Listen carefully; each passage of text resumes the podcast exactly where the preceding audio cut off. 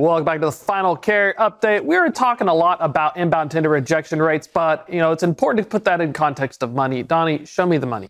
Yeah, so this is going to be a little bit different today. So what I've done is I took that list of markets that were on that inbound tender rejection list, the ones that were at the very top for the highest rejection rates, and I kind of threw them in here. And I, I needed to pick a base city to work out of, so I picked Atlanta. Um, and so we're going to run some lanes back and forth just to see what it looks like coming in and out of those markets and, and, and wondering. And I still scratch my head wondering why some of these markets have a very high inbound tender rejection rate. But let's look at if we go Atlanta, Georgia to Green Bay. Green Bay, one of my favorite markets. Don't understand why nobody wants to go there. now, spot $1.70 a mile. That I understand. Yeah. But rejection rates aren't spot. Rejection rates are based on these contracted rates. 245. 245 out of Atlanta right now probably is not a bad rate at all. now, and this is also an 883 mile, so almost a 900 mile run right now for $2.45. That one I would think about. And if you bring your truck back at spot, uh, Green Bay, Wisconsin, going back to Atlanta, Georgia, having used the spot market, you're coming back at 264. So again, I would be accepting this. Uh, seems like a, a, very good lane. And you don't have to come back to Atlanta. You can go Green Bay to anywhere probably in the Midwest. the next lane, Omaha. Again, if I do Omaha or Atlanta, Georgia, head out to Omaha, spot rate $1.80. No good. Don't do not like that. Would not run that. But your company might be running it on contract. So contract 240. Again, out of Atlanta, uh, not too bad of a number at 240 going out to, to Omaha. And you turn your turn around and come back at about 220. So this is you're going to average about 230, uh, 230 a mile but we're looking at nearly a thousand miles. So again, for that long of a run, uh, it's not a bad rate for the whole entire round trip. And I wonder, and I kind of wonder why are carriers rejecting these rates? Of course, that they, might be. Um, I have the low end covered up, uh, but uh, they th- their rates could be on this lower end of the contract, and I'm just looking at really the current, the average.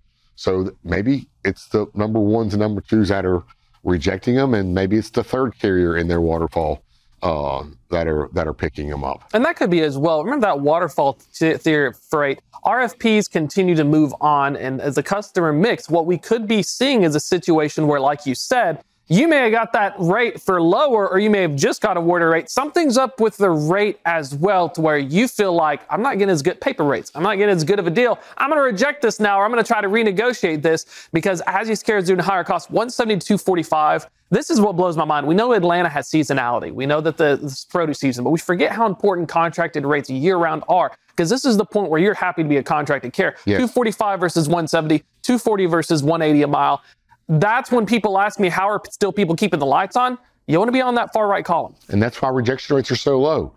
Then you got diesel fuel prices that are extremely high, averaging four dollars and what fifty four cents a gallon right now. Well, they can push back and use that fuel surcharge. Let's dig into one more. I like this lane right here. I know if you've ever tried to book a load going into Virginia or West Virginia, uh, you, you, tell them going to going to Norfolk, click, and you, you get hung up on a lot. But Atlanta, Georgia, going to Norfolk, uh, spot rate 241. I, I believe that. But go over here and look at the the contract rate 352. I believe that as well. This will be a lane that I'll be picking up. Now the problem is is getting out of Virginia. You're at 212 on your uh, on your spot rates. But still, if you're running in at 352, you can I'd come back at 212. What I'd be having my guys do in the pricing department is find me a contract in and find me a contract back so I can be running in between back and forth Virginia. It's 568 miles, so a good owner operator could run that in a uh, be loaded, run up, deliver that evening or deliver the next morning, get reloaded, and come right back and be rolling at 352 and 322. This is how you can make some money right here. And this is one of those that people don't, a lane that people don't see because they hear Virginia and they run and they don't want to price it. Let's have to Rapid City, South Dakota. Now, that's going to be a tough one just because of the uh, freight volumes coming out of Rapid City. But you're running out at 179? No.